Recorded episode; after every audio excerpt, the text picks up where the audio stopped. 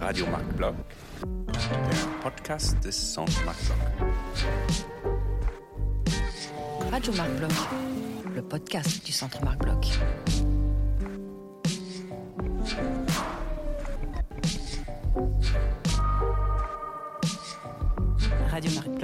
Radio Le podcast du Radio Centre Marc Bloch.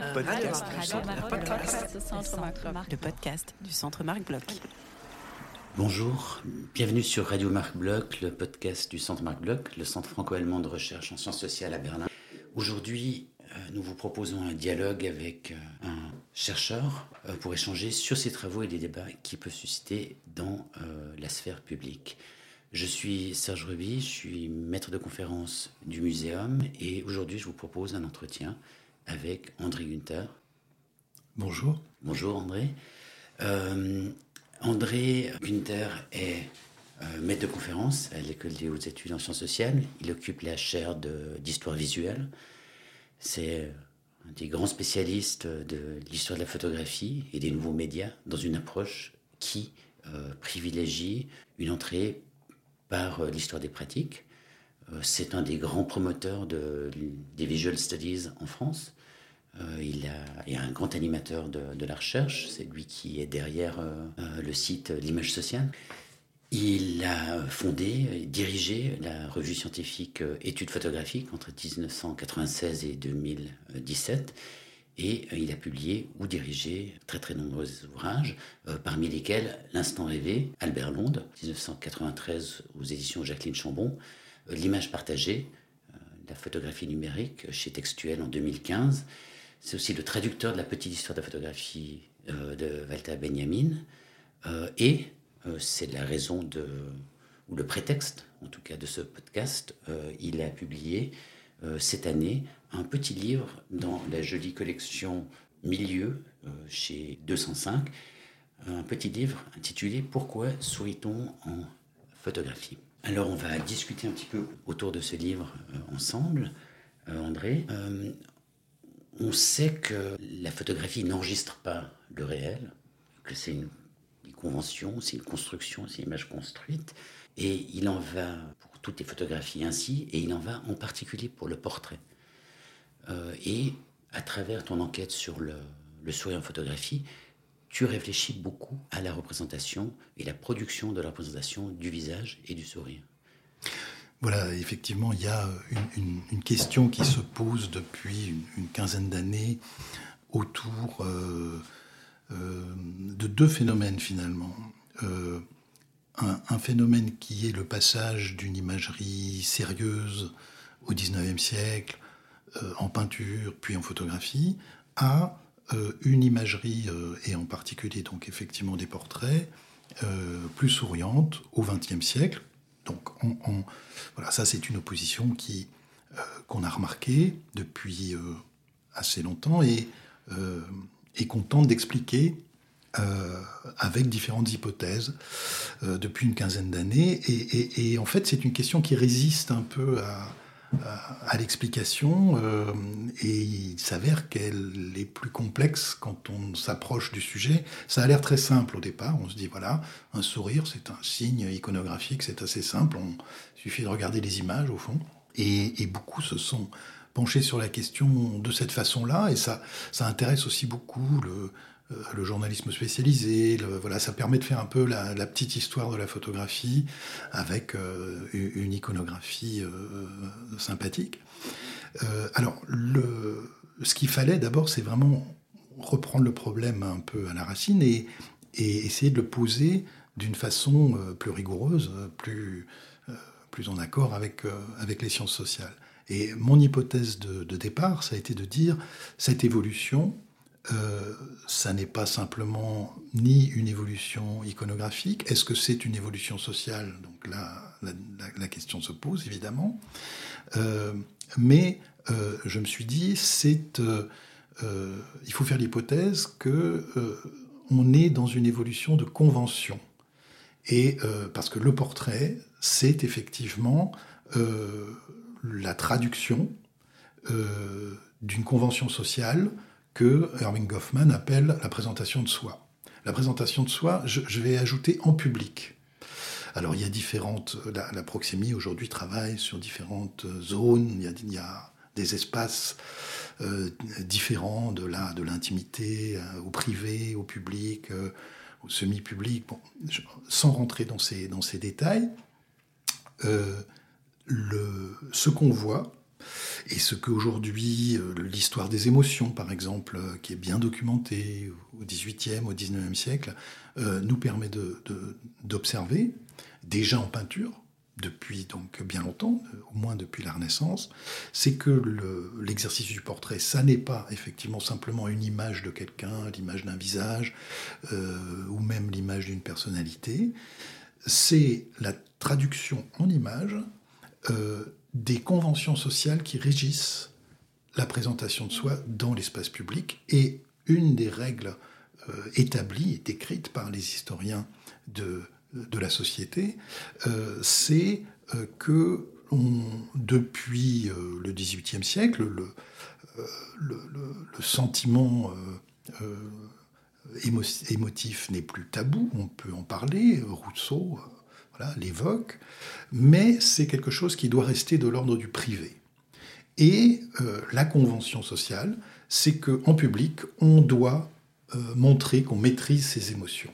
Et c'est en particulier, c'est une convention de classe, c'est la convention bourgeoise, euh, parce que effectivement, par exemple, dans les classes populaires, et alors là, quand on regarde effectivement l'iconographie sous cette sous cet angle-là, ben on voit voilà des, la peinture, des peintures de Renoir euh, où tu as des, gens qui sourient parce que ça se passe à Montmartre et que effectivement, euh, ce sont des quand on représente des classes populaires, on, va voir apparaître y compris au XIXe siècle dans la peinture, des, visages souriants.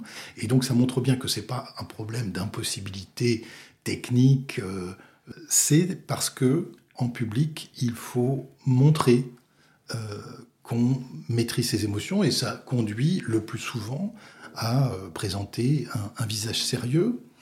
et il y a un deuxième point qui est important, c'est que la présentation de soi, elle repose, et ça on le voit aussi très bien dans la peinture, et dans la photographie de la deuxième moitié du XIXe siècle qui reprend euh, les conventions picturales, euh, c'est euh, que on, s'appuie sur le spectacle du corps. Le portrait d'un individu, c'est alors ils sont pas toujours en pied. Hein, on peut avoir des portraits assis, notamment donc des, corps des, demi-corps, mais le, point de vue est relativement plus éloigné que, disons, nos, portraits d'identité. Hein, voilà, ça, le format auquel on serait plutôt habitué. Et donc, euh, avec par exemple, une, autre chose importante, on parle du sourire, mais on pourrait aussi parler euh, du regard frontal, du regard adressé. Euh, quand tu regardes ailleurs que dans l'axe de la représentation, c'est-à-dire quand il s'agit d'un portrait, quand tu regardes ailleurs que dans l'œil du peintre ou du photographe, eh bien effectivement, ça, donne une autre impression pour le spectateur qui est voilà, d'être face au, spectacle d'un corps. Je, vais dire ça comme ça. Et le corps est donné en spectacle sur un modèle euh, théâtral. Hein, c'est ça la présentation de soi. Euh, alors, à partir de là, en posant la question comme ça, on comprend tout de suite que l'évolution qui est effectivement visible et qu'on peut observer au XXe siècle vers une image plus souriante, c'est pas seulement euh, le sourire, c'est le fait qu'on va se rapprocher du visage avec quelque chose qui fait beaucoup penser au gros plan cinématographique et en effet euh, le portrait photographique à partir de 1930 se, rapproche du visage. On a aussi euh, des phénomènes de, décorporéité, de, disons d'abstraction euh, parce que effectivement, et, on va avoir un, regard qui est de plus en plus frontal. Euh, donc c'est pas une règle absolue, hein, mais globalement l'évolution, elle va aussi dans ce sens-là, euh, parce que au fond, alors après l'interprétation de l'hypothèse, c'est de dire, ben, qu'est-ce que ça exprime ce sourire et ce, regard adressé au spectateur? Manifestement, c'est d'abord un signe de sociabilité, c'est-à-dire que ce qui, ce qui fait la clé du nouveau spectacle de la présentation de soi, c'est l'interaction sociale, c'est la communication qui est en quelque sorte mise en spectacle par euh, cette euh, mise en scène, j'ai envie de dire, hein, euh, du corps et de de, de, de, l'intimité de l'individu qui, qui, reste présenté en public. Hein. le, le, portrait reste un exercice public. Et donc l'évolution, c'est c'est pas de se mettre à sourire, on sourit avant, mais on sourit en privé. C'est d'admettre que ce euh, ce schéma émotionnel peut devenir une signature de la présentation de soi en public. Il y, a, plusieurs éléments dans ce que tu, tu, tu dis là. Peut-être pour les, pour les auditeurs, il faudrait peut-être rapidement nous expliquer quel est ton argument principal dans ton livre. La, la question du, sans divulgacher, la question du, du rôle du cinéma que tu as évoqué, et peut-être aussi du rôle du mime cette, cette manière de, de mettre en scène un sourire qu'on reconnaît parce que c'est le sourire qu'on voit euh, au cinéma. Alors, il y a eu plusieurs hypothèses pour expliquer euh, cette, cette, évolution, euh, voilà, par ailleurs observable, mais quelle, quelle en est l'explication? Et depuis le début des années 2000, on a eu par exemple l'idée que c'était le, les progrès de la, de, la dentisterie euh, qui ont permis euh, de, se rapprocher de, l'horizon du sourire, euh, parce que auparavant, on suppose, ceux, qui font cette hypothèse supposent que voilà, les, dents, les caries empêchaient de faire le, sourire à pleines dents, qui, est aussi un, des éléments du problème. Et puis plus récemment, on a eu l'hypothèse que c'était la firme Kodak euh, qui, euh, en particulier par ses, petits manuels et ses, documents publicitaires, aurait influencé euh, la photo amateur et, amené progressivement à cette évolution du sourire. Alors moi, l'hypothèse que je propose, elle est plus globale et c'est une hypothèse de culture visuelle. et l'hypothèse de culture visuelle, elle est assez simple. c'est par ailleurs quelque chose qui est bien connu et bien analysé, bien documenté.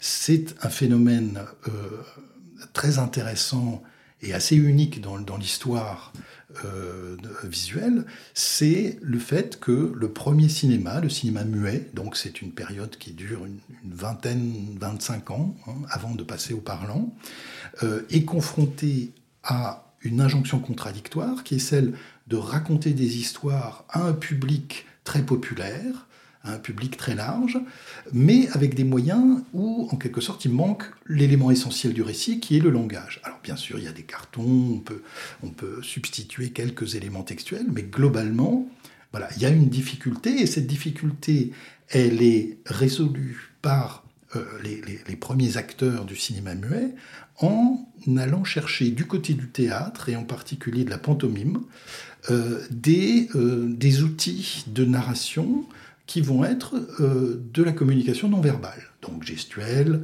expressive. beaucoup de choses vont se passer par l'expression, et donc là, bien sûr, c'est pas seulement le sourire. Et, donc, euh, je dirais que la deuxième hypothèse, c'est de dire il ne faut pas s'arrêter seulement à une expression et, à une gestuelle, mais considérer qu'à un moment donné, effectivement, il y a une évolution globale sur euh, une expressivité qui devient beaucoup plus visible dans les images, on va dire à partir des années 30 pour faire simple, euh, mais qui donc effectivement a une archéologie euh, qui est très manifestement le cinéma muet. Euh, alors je, parle d'une archéologie, je, pense être l'un des premiers à avoir proposé une chronologie de ce phénomène, une chronologie qui est basée pas seulement sur des hypothèses et des supputations, mais sur des témoignages, des sources qui, qui sont datées. donc c'est normal, c'est le travail de l'histoire, mais euh, c'est compliqué de dater, effectivement. Donc il faut aller chercher des éléments qui permettent de situer euh, ce phénomène dans l'histoire. Et ce qu'on voit donc en particulier quand on observe ce qui se passe entre le cinéma et la photo, c'est que le cinéma travaille avec dix ans d'avance ces questions de visibilité du visage, euh, en, produisant, en inventant des techniques et des pratiques que sont le gros plan. Voilà. Le, gros plan est une invention. Alors, c'est pas une invention absolue du cinéma. On trouvait euh, des, visages très, euh, très amplifié dans la caricature au XIXe siècle. Mais précisément, cette façon de montrer le visage, elle était burlesque. Elle était, ça ne pouvait se, euh, ça, n'était accepté que dans un contexte qui était celui de la charge et de la moquerie. Et il était évidemment impossible de représenter quelqu'un dès qu'on avait un visage qui, devenait trop proche. Euh, ça choquait euh, les contemporains du 19e siècle qui disaient mais là, est-ce que c'est pas une caricature? Donc le gros plan cinématographique, c'est de dire ok, on va se rapprocher du visage, mais on va garder en fait, on va utiliser la lisibilité de l'expression qu'on obtient par ce rapprochement euh, en, euh, comme une forme narrative pour raconter des histoires, voilà, sans, sans, sans parole. Il y a un deuxième trait euh, qui est tout aussi déterminant, et c'est une technique, c'est ce qu'on appelle l'éclairage à trois points, qui est inventé au cinéma, qui devient la norme à Hollywood dès les années 20. Et donc ces deux éléments, le gros plan et l'éclairage à trois points, sont des techniques qui vont se transposer à peu près une dizaine d'années plus tard, au début des années 30, dans la photographie. Voilà, ça c'est pour moi l'élément d'histoire repérable avec voilà, vraiment des sources, des images euh, et une, chronologie précise et qui permet de dire qu'il s'est passé quelque chose d'assez étonnant, parce que bien sûr la photographie est antérieure au cinéma, elle existe euh, depuis 50 euh, ans quand on voit l'essor du cinéma, mais là il y a effectivement une avancée narrative Hein, le film de fiction et le succès du, spectacle cinématographique qui fait, qu'on va investir en particulier euh, la maîtrise de l'éclairage électrique. Ça a l'air de, choses très techniques, mais si, si tu penses au, au portrait Harcourt, par exemple, on, connaît, beaucoup de gens connaissent ces portraits très travaillés qui existent encore, qu'on fait aujourd'hui encore des portraits d'acteurs, donc avec un, éclairage qui véritablement sculpte le visage. Hein. Et voilà, on peut penser au film expressionniste allemand. Euh, donc tout ce travail qui euh, donc, est effectivement une autre façon de souligner euh, l'expressivité faciale et de le transformer en, quelque chose de, lisible et, de narratif, hein, voilà, sont véritablement des techniques qui sont mises au point par le cinéma avec l'appui euh, de, des éclairages électriques qui sont développés en même temps. Hein. je ne rentre pas dans la technique, mais c'est assez compliqué. Il faut développer effectivement il y a des couleurs de lumière, il y a des donc et, tout ça, ça va être géré d'ailleurs au cinéma. Hein, il y a un rôle qui est important qui s'appelle le directeur de la photographie. Le directeur de la photographie, c'est en fait celui qui s'occupe des lumières et ce sont à l'époque, dans les premiers temps d'Hollywood, ce sont des portraitistes qui, viennent de la photo. C'est l'avant-garde photographique qui a commencé à, tester l'éclairage électrique, qui, vient apporter euh, son, sa contribution au cinéma et qui va ensuite mais voilà, ça prend dix ans hein, euh, mettre au point ces technologies. Et les photographes qui, eux, ont continué pendant ce temps-là à utiliser plutôt l'éclairage euh, solaire dont ils avaient l'habitude, euh, et qui, voilà, qui, présente aussi tout un tas d'intérêts pour, le portrait classique. Mais donc ce, voilà, le, cinéma impose finalement une écriture, une façon de travailler le portrait qui donc ne se réduit pas seulement au sourire, qui concerne toute l'expressivité, qui fait aussi qu'on va se rapprocher du visage. Donc la photographie intègre cette idée de gros plan, et puis travaille effectivement ces lumières, et on voit apparaître dans les manuels photos euh, de, des années 30, le Windisch par exemple, qui est, le grand, euh, le, manuel principal d'un demi-siècle entre 1938 euh, et, les années 70, et qui, pour la première fois, euh, alors que dans les manuels photographiques de la fin du 19e, tu trouves des conseils sur comment faire le portrait, mais ce sont des conseils euh, de caractérologie. C'est euh, comment discuter avec une personne pour qu'elle se révèle sous son meilleur mm. aspect. Et, le talent du photographe, ça va être effectivement de, de jouer sur la manifestation du caractère. Et c'est ça qu'on trouve dans les manuels. Et puis d'un coup, à partir des années 30, tu vois apparaître quelque chose de complètement différent, qui sont des schémas de placement des lumières et donc on va raconter, on va montrer une photo, et puis à côté tu as un dessin, un petit dessin euh, schématique qui montre qu'en plaçant une lumière un peu au-dessus, une autre derrière, euh, une autre euh, de trois quarts, voilà, tu obtiens tel ou tel effet d'éclairage, et, les, et donc les manuels photos changent, et là, voilà, ça pour moi c'est une preuve. Ça, là, c'est pas de la spéculation sur les dentistes, c'est véritablement, il, se passe quelque chose de très intéressant dans l'histoire du cinéma et de la photographie, qui, est une circulation de médias, de technologies, euh, et de quelque chose qui est voilà un système qui permet de raconter des histoires sans parole. Et alors, euh, tu peux me dire voilà, donc après le cinéma redevient parlant, et alors qu'est-ce qui se passe? Ben oui, euh, le cinéma devient parlant. Et la photo va récupérer, le portrait photographique en particulier, voilà, va récupérer cette expérience, cette compétence et l'intégrer très largement dans la presse, euh, voilà, donc ces, fameux portraits souriants qu'on voit après dans les couvertures de magazines euh, dans les années 30, ben, ils, viennent de là. Et donc, voilà, ce, raisonnement et le fait d'aller chercher, pas seulement à l'intérieur de la photo, mais d'aller chercher aussi du côté du cinéma et des circulations médiatiques, ben là, on voit apparaître quelque chose qui est vraiment, euh, qui est à la fois tout à fait bien documenté, qu'on peut comprendre et expliquer, et qui permet effectivement voilà, de, de situer dans l'histoire et dans la chronologie ce phénomène. C'est très intéressant parce que c'est, on, voit exactement ta façon de travailler, c'est réfléchir euh, sans se cantonner à un seul média déjà, et d'autre part euh, euh, réfléchir aux pratiques. Et j'aimerais peut-être en venir à, la, pratique du portrait. Les, années 20, c'est aussi des années où il y a des portraits qui se font en public, pas en studio. Je, je pense aux photographies dans le métro, de euh, un certain nombre de portraits. Et ici, ce dont, ce dont tu parles, c'est des photographies qui passent par des injections, par des injonctions de, photographes euh, euh, professionnels, qui imposent d'une certaine façon leur façon de se représenter, ce qui est une bonne photographie, et comment, comment on doit se représenter? Il y a aussi là derrière l'idée, évidemment, que le, en se montrant, en souriant, on se montre sous un jour avantageux. Il y a cette idée-là, peut-être, enfin, c'est peut-être une idée qui va dans cette direction-là.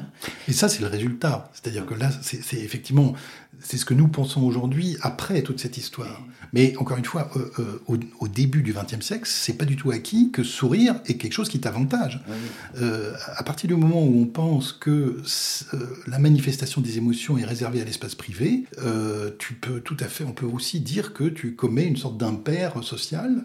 C'est quelque chose, par exemple, qui a été reproché à Elisabeth Vigée-Lebrun, qui, est citée dans, toute cette historiographie comme une des premières qui, a euh, peint euh, le sourire euh, à pleines dents, un, sourire lèvres entrouvertes. Alors, c'est pas tout à fait vrai, hein, il y en a d'autres, mais peu importe. alors, il s'avère que ce portrait, où elle se représente, c'est un autoportrait où elle se représente avec, en portant son enfant, portrait tout à fait charmant, mais il est en grand format. Il est exposé au, salon de peinture, et donc la réception de l'époque de ce tableau euh, de la fin du XVIIIe siècle, c'est il y a quelque chose qui ne va pas dans ce, dans ce tableau. Il est trop grand. C'est une, c'est quelque chose, c'est une image de, de l'espace privé, même de l'intimité de, la mère et de l'enfant. Et donc, euh, voilà, c'est mal exécuté parce que c'est pas tellement, c'est pas seulement le problème du sourire, c'est le fait que le sourire renvoie à l'intimité et que l'intimité, on ne peut pas la représenter euh, sur, deux mètres dans un, dans, dans un salon public. Voilà. donc c'est une erreur euh, de convention. C'est ce que tu montres, c'est qu'il y a, il y a une vraie circulation et un vrai enjeu entre, le, entre l'espace public et l'espace privé, à travers l'apparition du sourire dans la photographie. Oui, tout à fait. Et on voit la complexité du. Euh, c'est vraiment une des choses qui, a fait que pour moi cette question, je la trouve tout à fait passionnante, parce que en particulier, ça permet de dire que le portrait, photographique ou, peint, donc le portrait peint c'est assez évident, mais le portrait photographique ça l'est moins, euh, relève du domaine public. Ça n'est pas quelque chose de privé. Si c'est du portrait, c'est public. Donc c'est conventionnel tout ça, hein. c'est des façons de, euh, de, voir. Et on peut aussi prendre une image euh, qui figurait dans un album privé et la transformer en portrait. Par exemple, si tu l'agrandis, que tu l'encadres et que tu l'affiches dans ton salon, cette image va changer de statut. Et, mais ça ne marche pas avec toutes les images, par exemple. Voilà. donc on voit très bien. Euh, moi, j'ai observé récemment ce, phénomène d'encadrement et de choix parmi des images amateurs, qu'on dit amateurs et qui donc ressortissent de l'espace privé. Euh, bon, bah alors quand tu as cette, euh, cette sélection, cette extraction et euh, par cette mise en valeur par l'encadrement, alors il se passe quelque chose qui est un changement de lecture de l'image. Et la question qu'on pose à l'image, c'est est-ce qu'elle soutient cette, ce nouveau discours? Est-ce qu'elle peut effectivement soutenir une image publique de la personne? Donc c'est, tu vois, là on n'a pas changé l'image, mais on a changé la façon de le penser en, modifiant son système d'exposition. Alors c'est ça la photo. Hein. C'est la culture visuelle, c'est pas seulement l'image, ça, va bien au-delà et ça, s'inscrit dans les relations qu'on a avec l'image. Qu'est-ce qu'on sait euh, de la consommation de ces images, de ces portraits? Est-ce que c'est des choses qu'on peut documenter? Est-ce que c'est des ou est-ce que c'est un, un angle aveugle? C'est très compliqué parce que effectivement il y, a, il y a très peu de documentation des pratiques euh, de photographes et, euh, en particulier des pratiques de portraitistes. Euh, voilà, par exemple, tu trouves l'expression photographe de quartier, c'est assez méprisant, et donc c'est clair qu'on ne va pas diligenter une enquête sociologique pour aller vérifier ce que fait un photographe de quartier. Donc on a très peu de traces, on a très peu de documentation, on a très peu de témoignages. Mais il y en a quand même, et donc c'est une histoire qu'il faut faire euh, en, allant inventer des sources, donc il faut, aller chercher dans les manuels photographiques, ça c'est une source intéressante, mais aussi euh, les publicités, euh, voilà, toutes les, toutes les, la publication documentaire qui, qui s'effectue autour du commerce de la photographie, des appareils et des supports photographiques. Et là, on, trouve quelque chose de plus, de plus dense, et ça va être dans les corrélations qu'on peut faire euh, entre ces différentes sources qu'on va trouver effectivement et qu'on peut dater à ce moment-là des éléments. Mais par exemple, pour te donner un exemple, il y a euh, quelque chose de très intéressant, c'est que euh, voilà, donc dans les approches que je citais tout à l'heure et qui disent Kodak influence les gens pour, pour les amener à sourire, et moi, je, voilà, pour moi, cette hypothèse ne, ne, marche pas, mais en particulier ne marche pas parce qu'il n'y a jamais, dans aucun manuel photographique, dans aucun manuel photographique, au 19e ou au 20e siècle, le conseil de faire sourire le sujet, c'est le contraire. ce que tu trouves, c'est le conseil inverse. Surtout, ne demandez pas à votre client, à votre cliente de sourire, ça ne marche pas. Ça n'est pas, ça fait quelque chose d'artificiel et il faut tout à fait éviter ça. Alors, ça c'est très intéressant parce que ça c'est ce qu'on voit dans les manuels, mais il existe autre chose, et qui est bien connu, qui est une injonction. C'est le fameux say cheese. Alors say cheese, plus personne ne l'emploie aujourd'hui. Hein. Les jeunes générations ignorent totalement ce que ça veut dire. Parce qu'en en fait, on, a, on est passé au, stade ultime qui est de...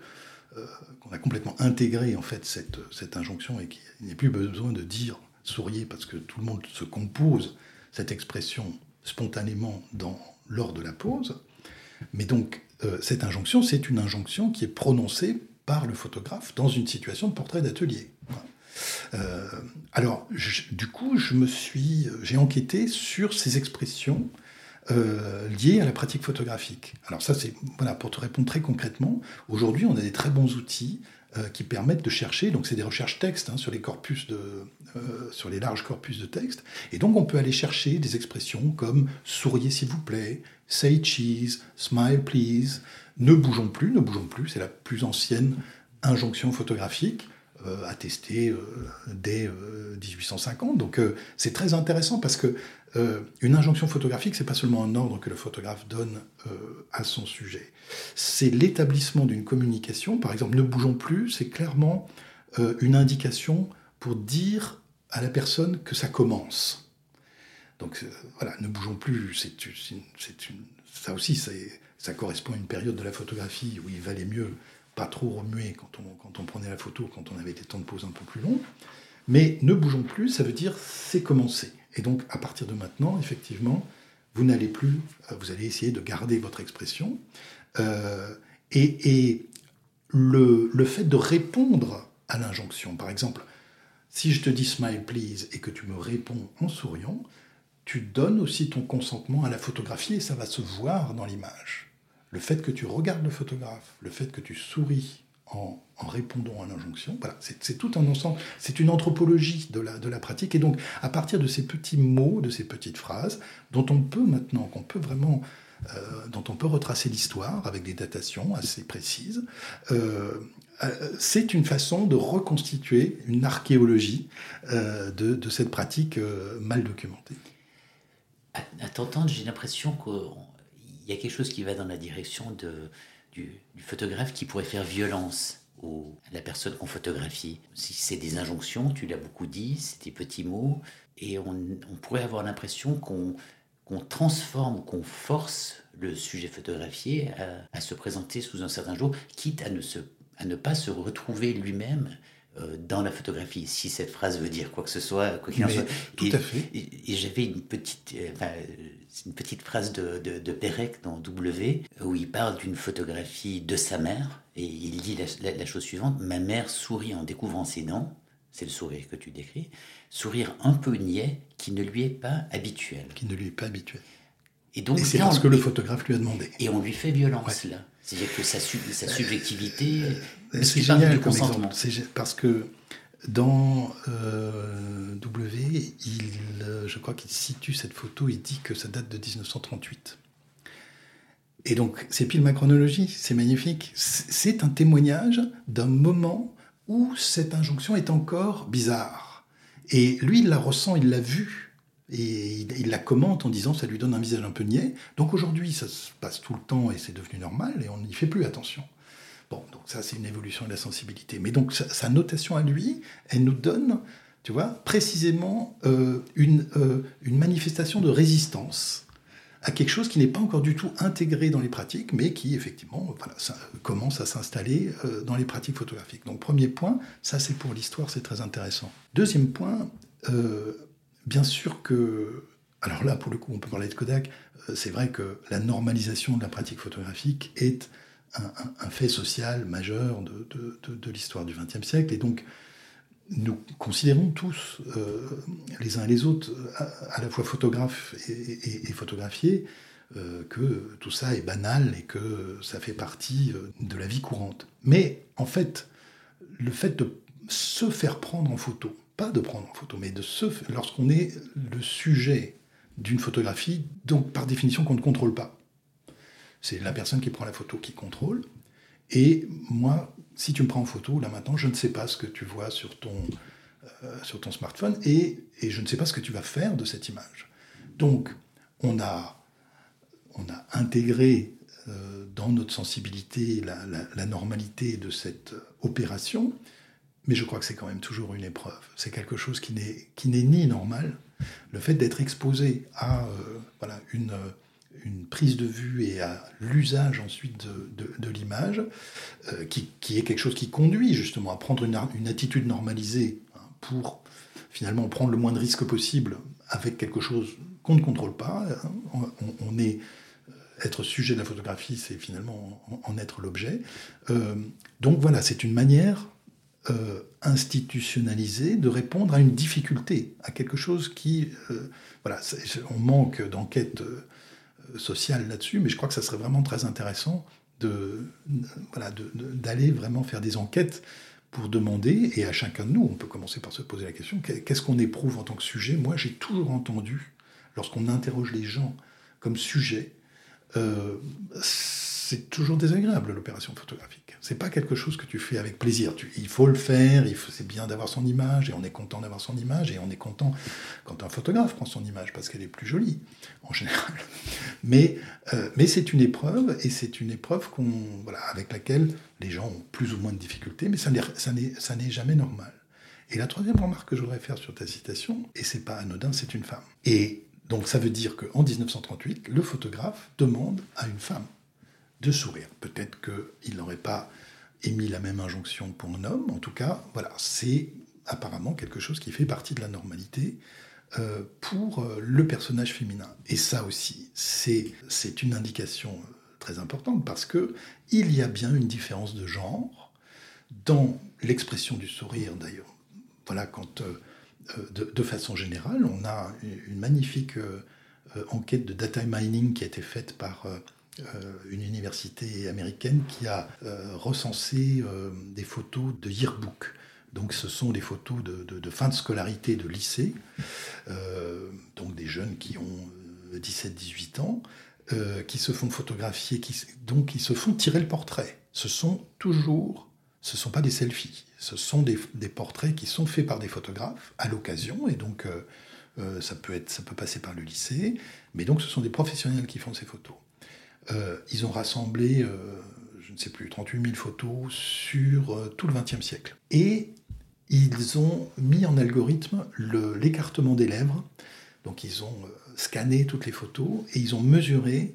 Donc ça leur a permis de faire un tableau récapitulatif où ils mesurent l'augmentation euh, du sourire au cours du XXe siècle. En particulier, donc la période vraiment où ça augmente très fortement, c'est euh, entre 1920 et 1950.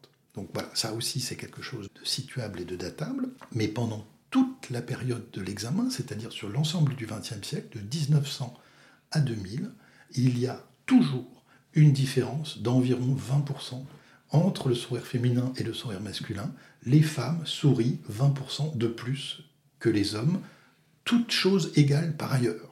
Ce qui est euh, voilà, un constat absolument fascinant parce que on peut dire oui, il y a les différences de rôle de genre. C'est euh, voilà donc euh, les femmes sont soumises à euh, des assignations et à des injonctions de séduction, d'affection, euh, de, solidarité, que sais-je, euh, qui font que, de bienveillance, voilà, qui, font qu'on attend d'elle effectivement cette expression, le sourire maternel, etc. etc. Bon. Donc, ok, ça c'est une chose, et bien sûr, alors ça aussi c'est étudié, c'est attesté, hein, donc toutes les études montrent que les femmes sourient plus que les hommes, mais dans le cas du sourire photographique, c'est quand même très intéressant de se dire que dans les portraits de yearbook, c'est la même situation auxquelles sont exposés des jeunes élèves, euh, femmes ou hommes, et que dans cette situation-là précise, euh, soumise donc à la même, euh, à la même injonction, eh bien, il va y avoir effectivement une, différence de, sourire féminin. et alors, tu, tu me cites Pérec, je voudrais te répondre euh, par euh, Edgar Morin, qui, dans son petit livre très intéressant sur les stars, en 1957, note que les femmes et les jeunes sont à la fois les éléments barbares, les moins intégrés culturellement dans notre société, et les forces culturellement actives de la modernité. Je trouve cette remarque magnifique, parce que qu'est-ce que ça veut dire? Ça veut dire que l'expansion du sourire peut être lue comme une féminisation de la présentation de soi. On pourrait développer là-dessus. J'ai une dernière question à te poser. C'est la question du, de la mise en abîme de deux euh, encodages ou de deux constructions. Sourire, tu l'expliques très bien, est une convention. À quel moment est-ce qu'on sourit à l'extérieur, euh, dans le privé, etc. Et la photographie et le portrait photographique est une autre convention. Du coup, qu'est-ce que qu'est-ce qu'on montre, qu'est-ce qu'on a entre les mains comme historien ou comme historienne quand on travaille sur la convention d'une convention, sur le portrait photographique d'un sourire? Qu'est-ce qu'on qu'est-ce qu'on réussit à saisir et qu'est-ce qui nous échappe? Alors, euh, quand on travaille sur les images, la première chose qu'il faut apprendre, c'est à différencier l'image du motif. Le motif, c'est le, nom en peinture pour le, ce qui est représenté. Euh, Magritte nous dit ceci n'est pas une pipe en dessous du dessin d'une pipe. Donc c'est pas une pipe, c'est le dessin d'une pipe effectivement. Et ça veut dire euh, il n'y a pas de transparence des images, l'image est un dispositif et il y a toujours des conditions qui déterminent ce qu'une ce, image montre et comment elle le montre. Alors, le cas du sourire est passionnant parce que on est face, euh, le sourire photographique, on est face à un comportement qui n'est pas du tout naturel, hein, qui est encore une fois encadré par euh, les conventions du portrait, qui participe d'une mise en scène, say cheese. Et alors, ce que je vois bien, euh, c'est que tout le monde confond sourire et sourire photographique, confond Kodak et say cheese. Hein. Plusieurs chercheurs, ceux qui ont travaillé sur l'influence de Kodak, euh, ils emploient tout le temps cette expression qui, renvoie donc au sourire à pleines dents. Say cheese est une, formule qui, quand tu dis cheese, voilà, tu es obligé de découvrir les dents. Donc c'est très artificiel, c'est pas un vrai sourire, mais ça produit euh, voilà, une attitude standardisée. Et ils disent say cheese, c'est Kodak qui le fait. Ça, ne, ça n'est pas possible parce que Kodak euh, vend du matériel photo à des amateurs. Et la photo amateur, c'est la photo qui a, je dirais, inventé le sourire, en quelque ou découvert. Pourquoi? Euh, Pas à cause des appareils, mais parce qu'on est dans des situations amicales, familiales, joviales. Et donc, voilà, le, sourire euh, qui n'est pas le sourire cheese, qui n'est pas un sourire forcé, le sourire spontané, naturel euh, des, relations amicales, il se trouve effectivement, dès la fin du 19e siècle, dans les photos des albums de l'Artigue et des photographes amateurs. Donc, s'il y a bien un endroit où tu n'as pas besoin de demander aux gens de sourire, c'est dans la photo amateur. Et deuxième chose, say cheese, ce sont des professionnels qui disent ça dans les conditions de la photo d'atelier. Voilà, c'est jamais, c'est pas Kodak qui dit say cheese, c'est le photographe qui est dans une situation contrainte, ou plutôt son client, hein, qui est dans une situation contrainte et qui va lui dire voilà, faites semblant de, sourire, et le sourire photographique, donc effectivement, ça n'est pas un vrai sourire, c'est une, une mimique, c'est un jeu. Alors, si on comprend qu'il faut séparer euh, l'image du motif, on comprend que l'explication de ces transformations qu'on vient de voir, elle repose sur l'influence des images. Dans toutes les hypothèses, la mienne, celle de Kodak, on regarde du côté des couvertures de magazines, du cinéma, et ce qu'on aperçoit, c'est un moment où les évolutions narratives de la culture visuelle modifient les comportements de présentation de soi. Et c'est un problème passionnant d'histoire visuelle qui manifeste, à mon avis, la nouvelle place des images et des nouveaux médias, photographie, cinéma, presse. On a en quelque sorte imité des solutions graphiques qui paraissaient utiles pour raconter des histoires sans parole et qui ont installé la légitimité du vocabulaire émotionnel dans l'espace public. Merci beaucoup, euh, André. Euh, cet épisode prend fin. Euh, merci à toi. Merci d'être intervenu dans Radio Marc Bloch, le podcast du Centre Marc Bloch. Aux auditrices et aux auditeurs, vous pourrez retrouver toutes les informations sur notre invité et sur son travail, en particulier ce petit livre donc, qui vient de sortir aux éditions 205, Pourquoi sourit-on en photographie, dans les notes de l'épisode. Je vous rappelle que Radio Marc Bloch s'écoute sur toutes les plateformes, alors n'hésitez pas à nous laisser des commentaires, à partager les épisodes et à venir nous rendre visite à Berlin lors d'une manifestation. Le calendrier, toutes les informations pratiques sont sur notre site internet. À bientôt.